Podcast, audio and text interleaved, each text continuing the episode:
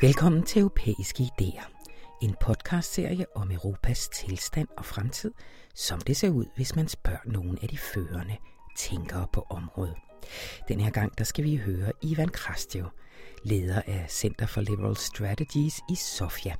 Og det skal vi i en samtale med Lykke Friis, Europa-ekspert og formand for det udenrigspolitiske selskab. Podcasten er en live-optagelse fra den internationale forfatterscene i Dronningesalen på det Kongelige Bibliotek og udviklet i samarbejde med samme. God fornøjelse. Ivan, welcome to Copenhagen.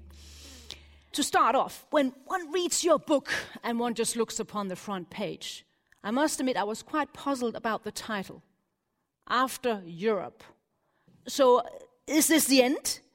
With Europe, what's coming afterwards? I do believe that European Union as we knew it is not there anymore. It's not a bad news, to be honest. There is no. Uh, the book, because of the title, was read is slightly more pessimistic than it is.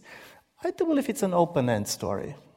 Uh, but there is one important difference between East and West when we're looking at the European crisis, and this is why it was so important for me to bring this story. In Eastern Europe, we saw a major political system basically collapsing our, in front of our eyes. There are periods in which time really jumps. Many things that looks unthinkable, after six weeks you have the feeling that it was inevitable. And in Eastern Europe, if we're experts, experts on something, we're experts on fragility from this point of view, it's very different. This is not about, this is on the level of experience that you know how quickly things can change. So, this is why on the eastern part of Europe, you're going to have a different reaction based on different of experiences and not simply of values and interests which normally are discussed. There was a period of time in which in the West there was a feeling that we know what is happening in Eastern Europe. You like it or not.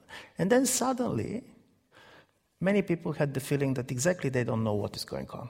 Some people didn't like it, other people, but for the first time there is a genuine interest. Because after 1989, there was a lot of sympathy, and even there was a lot of kind of a respect for what East Europeans are doing, but there was no question, there was no puzzlement. What they're doing, people are happy, they get free. We all the time were saying that we want to be a normal people living in a normal country, which in 1989 means living like in the West, or even better in the West.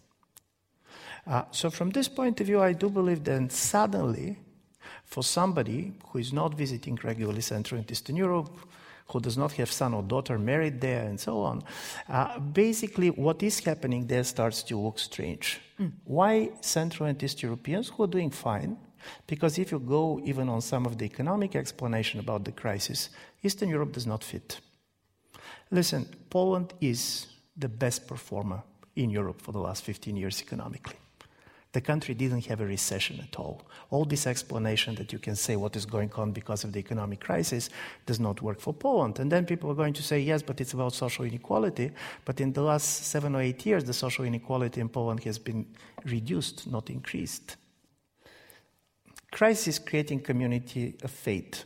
Suddenly, and this is good about crisis, by the way, mm. suddenly financial crisis comes and many Germans became experts on Greek poli- economic policy. You really start to be interested what they're doing, how they're doing this. And then came the refugee crisis, and Central Europeans started to be interested in the German refugee policies. So suddenly we started to be interested in each other. Uh, and I do believe this is important. In Eastern Europe, there is a feeling that some of our argument was not heard. To be honest, part of it is true, but the reason it was not heard is also on our side. Uh, because the problem with Eastern Europe is the following. During the refugee crisis, Central and East European societies were the most critical and, to be honest, quite hostile to getting uh, and receiving any refugees. And this was not going to be a huge problem if there was any refugees in the region. Mm. But there were not. So this is physically there were people going through the region, but there were not people in the region. Uh, to the extent, just to give you one Hungarian opinion poll, there are more people in Hungary who claim on the opinion poll that they have seen non-identified flying objects than they have seen refugees. Uh, I'm saying this not ironically, because then I'm going to tell you that there is something deeper and serious about this reaction. But because of this situation in which you do not have refugees, but then basically you're so hostile, and then you have countries like Germany or Austria, which are receiving a lot of people, uh, basically East European arguments have been dismissed very easily. People cannot understand what is going on, and the explanation become kind of a very cultural explanations. They're like this, communist legacy, and so on and so on. And part of my idea in this, uh, uh, in this book was trying to explain. Explain does not mean justifying. There are many things which is happening in our countries that personally I don't like. Uh, but it means that we should try to understand what is happening on the level of society. Because to try to explain everything by demonizing one or another political uh, figure or government, is my view, is not understanding. Mm. But your point seems to be that uh, exactly because Central and Eastern Europe had a different sort of experience with regards to the First World War, that actually has an impact now upon the refugee crisis, that they fear that, well, this was a time of, multi, of multiculturalism and so forth, and now this is getting back to us. Is that one of the, yeah. your points? Uh, by the way, I was uh, uh, recently in Turkey, and one of their ministers said a sentence which should be a uh, good introduction uh, to what I'm going to say. He said, You should know the World War II is over, but World War I has not finished yet. Uh, uh, and I'm saying this because, in a certain way, uh, we have been always focusing on the end of the World War II, but in 1918, and this is 100 years ago, something very important happened. The three continental European empires started to disintegrate the Habsburgs, the Ottomans, and the Romanovs Russian Empire. But this was three totally different logic of disintegration, which developed very differently in the last hundred years. The Habsburg disintegrated, and basically the uh, Central uh, European nation states came as a result of it. The Ottoman Empire have went through protectorates and mm-hmm. so on, and now we see the crisis of the post-colonial state in places like Syria. And in the uh, Russian Empire, basically the Soviet Union managed to reconsolidate territorially the, the Russian Empire. Why I'm saying this? Keep in mind five things when you're trying to understand the reaction of Central European society to the migration crisis. First, unlike most of the West European society, Central and European societies has a much higher level of ethnic homogeneity. They have been purged by Stalin and Hitler, and as a result of it, this society, which came as a very much multi ethnic uh, uh, in the post World War I period, after World War II ended as very ethnically homogeneous. This period in the interwar period for many people was perceived as time of trouble. And during the communist period, one of the major attempts for legitimacy of the communist governments was making ethnic homogeneity as a source of legitimacy. The second thing that happened is none of the Central European countries has any colonial history. We had not been there. Uh, we don't have encounters with people coming outside of Europe. In a certain way, also, there is no sense of guilt. Generally, basically, we believe that we are the biggest victim of history. So, from this point of view, we're not going to allow anybody to compete with this. And thirdly, most of the national identities of our countries has been the result of opposing some type of a universalist project. Be the Habsburgs, be the communists, be the Catholic Church. It was to be, it was in opposition. But if there is one thing that people too, which didn't understand, was the demographic dimension of it. Mm-hmm. Let's give you some figures in order to understand what I'm talking about. In the last 25 years, out of 8 million Bulgarians, almost 1.5 million left the country living somewhere in the West. We're talking about an aging society which, according to the projection, in the next 40 years is going to lose 27% of its population. When the migration crisis started, with the image of all these people coming to the borders of Europe and the idea that all these people are going to come and to stay, what happened in Central Europe was demographic panic. Suddenly, you discovered the mortality of your own national community. And I do believe this is very important because the most under discussed issue when it comes to the reaction of Central Europe to the migration crisis is the trauma of emigration. A lot of people left. Why I'm saying this? Because, and this is now some political science data, the number of the people, the percent of the people that left certain regions is better explanation for who is going to vote for alternative to Germany than the number of the people who arrived in certain regions. This was the most depopulated regions that voted more for the alternative for Germany than the regions in which more refugees came. And this is extremely important because this was this immigration element was not part of the discussion. It is also new for Central and Eastern Europe. Listen, 10 years ago, for us, opening of the borders was the best thing that has happened. And then suddenly, the best is becoming the most threatening. But going then back to the policy implications yeah. of what you just said. Okay, so we have basically no refugees in Central and Eastern Europe. We have still a very big refugee problem in Europe.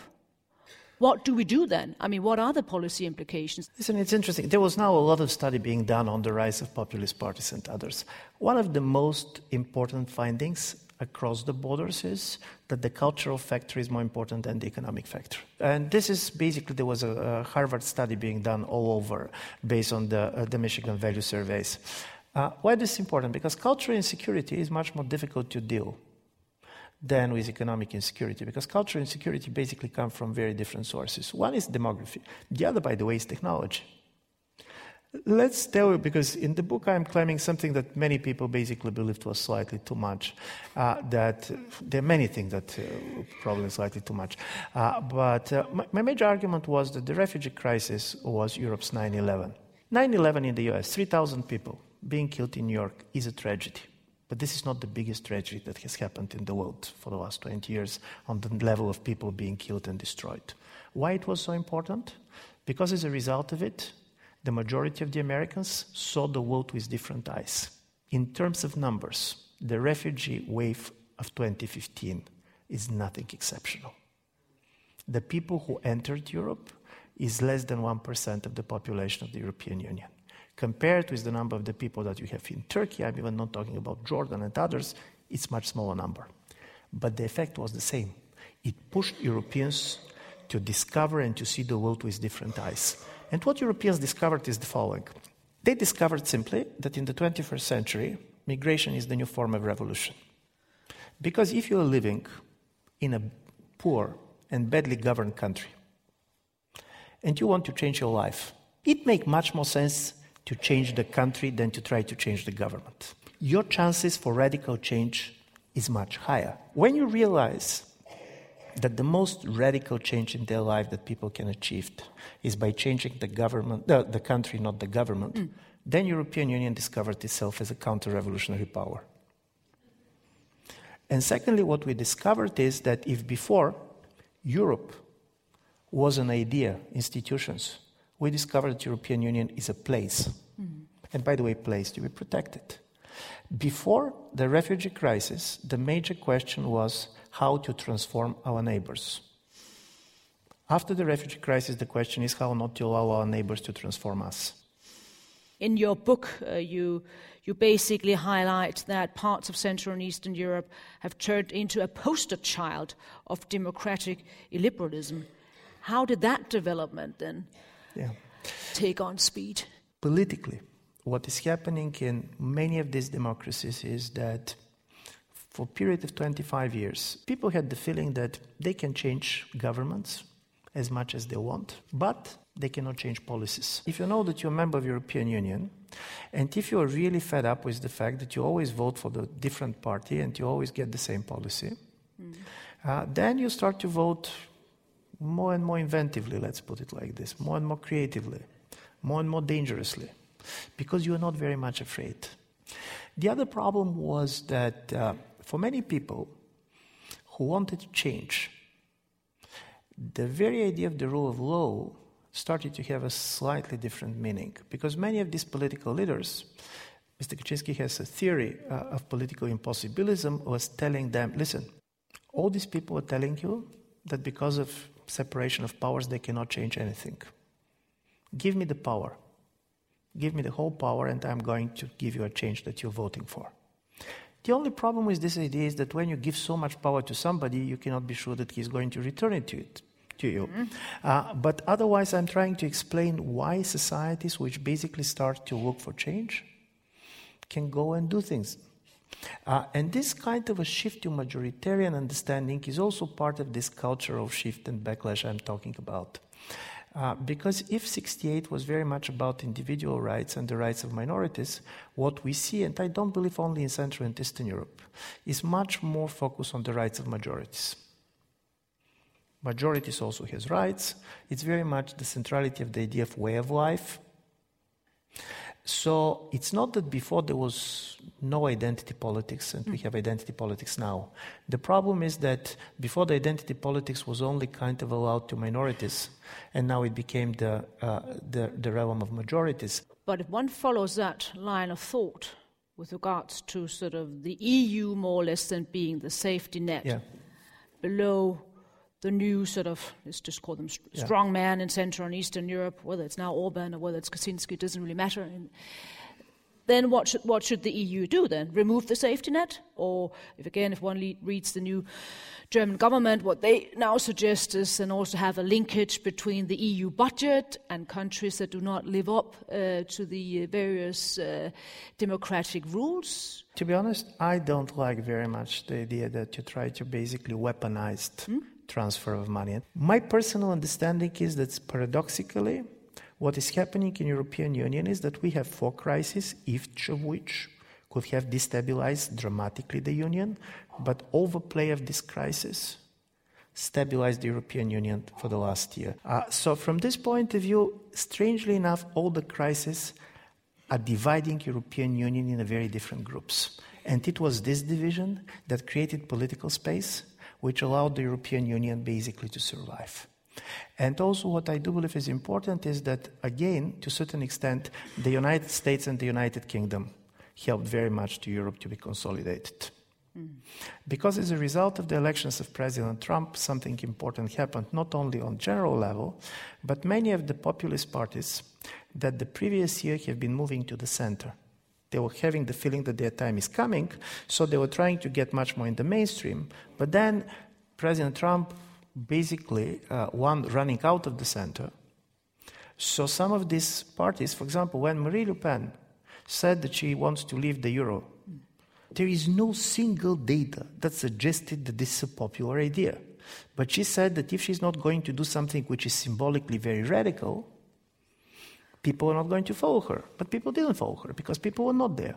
Uh, and from this point of view, this radicalization of the populist parties led to the situation in which there was a moment and the initiative was taken, and here I do believe President Macron did something which was important for Europe, uh, and this is that he was the first one that created a pro European populism. Uh, when people are saying that Macron is an anti populist candidate, it's not true, to be honest. Uh, but he, for the first time, managed to create the idea of change. Before, if you want change, you should be against the European Union. He basically married the idea of change and the idea of European Union, and he has this has a very important political consequences. You're taking the initiative. And by the way, policies is not only what people do. Policies is also how they justify their action. One and the same act is a different policy based on uh, your explanation and justification why you're doing this. Reading your book, you kind of have sort of the very much um, 2017 sort of uh, mood. Uh, that was a time where, if you'd been here a year ago, uh, before the book was written, uh, we would have discussed the domino effect of first you would have Wilders in Netherlands, after we had uh, Brexit, Trump, and then you had the election in, in France, and then you would have the election in Germany, and suddenly, well, the uh, disintegration train would definitely have left the station, as you're so right in your book. Now you seem sort of to be arguing in a slightly more optimistic way. Was that what did you miss there? Was that the Donald Trump effect, as far as I could hear, that you were saying that he at least had an effect upon some of the parties? To be honest, even then, I was not. I never believed that uh, uh, Le Pen is going to win or Wilders. Mm. Uh, but at the same time, I believe that there is a major transformation of European politics which started, and I don't believe that the Macron is the end of the populist wave. I simply don't buy this. And it's not simply because of the Austrian elections. I do believe Italian elections are going to demonstrate it. And certainly, also, I don't believe that very understanding of how people understand uh, what is the populist wave. We managed to basically reduce the fear of populism to the rise of a certain parties. But if you see the agenda of some of these parties, you can see that we have the emergence of a new consensus on many issues, migration being one of them. Why I'm saying this? Because unlike many people who read this very much as the return to the 1930s, on this I'm not as pessimistic for many reasons, but three of them are important for me. First, economic situation is very different than 1930s. Uh, only people who never read history can compare the way people live now with the way they have been living after the Great Depression. Secondly, 1930s Europe was populated by ex-soldiers. All these people has been fighting. All these people knew how to shoot, and all these people had a very high tolerance for violence because of so-called in, uh, in history it's known as the brutality hypothesis. And thirdly, in 1930s, both the far left and the far right have been revolutionary forces. They have an idea of the future. Uh, if you see the communists and the fascists, they didn't like the people in the way they were. They had the idea how to remake them. It was a pedagogical project, but it was very much future oriented. Look now, the level of violence is very low compared to many things. Mm. And secondly, if you see to the populist parties, they don't have a pedagogical ambition. Just the opposite. Their major uh, message is I like you in the way you are. I don't want you to change. You're very stupid, I like you like this. Uh, uh, uh, uh no, I'm saying this because, in a certain way, this populism very much framed for the consumer age. Mm. And many of the populist parties treat their voters saying, Listen, I'm your waiter. Just order me, and I'm going to bring you what you want. So why I'm saying all this? Because I do believe for me the parallel which I'm going to use is much more with the 1970s. The idea was that the institutions are totally eroded, that a new adversary class is appearing, that the students and the young people don't share any more the values of the previous generation. And then, 20 years later, the anti system radicals of the 1970s ended up as ministers. So, in a certain way, the biggest success of uh, Western democracies in the period of 70s and 80s was de-radicalization of certain generation, but at the same time, many of the issues that these people cared about entered the political realm. Women's rights, individual rights. So there was a major cultural change, environmental issues. Now you have this wave coming from the right. And this is very much about the rights of majority, it's about belonging. And the problem is can the liberal democratic institutions, particularly when the European Union is much more integrated now than it was then, be able to socialize and de radicalize some of these people in the way it did with the wave of the 68? Because probably some of the things that they're saying make sense. Obviously, borders is an issue. You cannot simply say we are for open borders, but you can also not close the borders simply because there is no in the world closed border. The only closed border is on the graveyard between this world and the other one. Uh, so, from this point of view, obviously there are going to be something which would look as a political compromise, but how it looked, and are our institutions ready to do it, and what kind of institutions we're talking about? Because technology also is changing a lot. I was talking about the demographic fear, and demographic fears are very typical for Central Europe. But I do believe that the next crisis is going to come from the Western Europe. It's going to be about technological fears. Uh, uh, the United Kingdom uh, survey claims, the United Kingdom government, that in the next 30 years, 43% of all the existing jobs in the European Union are going to be automatized. Is it true or not? I don't know, but I'm giving you in order to get the scale. And what is interesting, most of this is going to be a white collar jobs. Personally, I believe that technology is a natural ally for democratic societies. And to be honest, I'm not sure anymore. So we're obviously facing a society about which we don't know much. And here is talking about my fears for the EU. I have one major fear of the EU. F- European Union started with a political project which was very much based on experimenting. This was the most courageous and brave experiment after the war in which most of European societies basically were killing each other till yesterday. You're starting to create a political frame in which they're going to live together. If you're going to see with the eyes of the people that have been going out of the war, this was extremely courageous. Now I don't see a lot of appetite for risk taking on the side of the European politicians. In order to be successful in this type of a period, you need a much more experimental understanding of what is going on. While what I'm seeing basically is very strong tendency, particularly on the level of the European institutions. Things work well. It's enough to continue doing what we're doing. We have now economic growth. And economic growth is going to be enough in order to re legitimize the European Union. Here, I'm pessimistic. I don't believe economic growth is going to be enough. First, because we don't know for how long. Mm.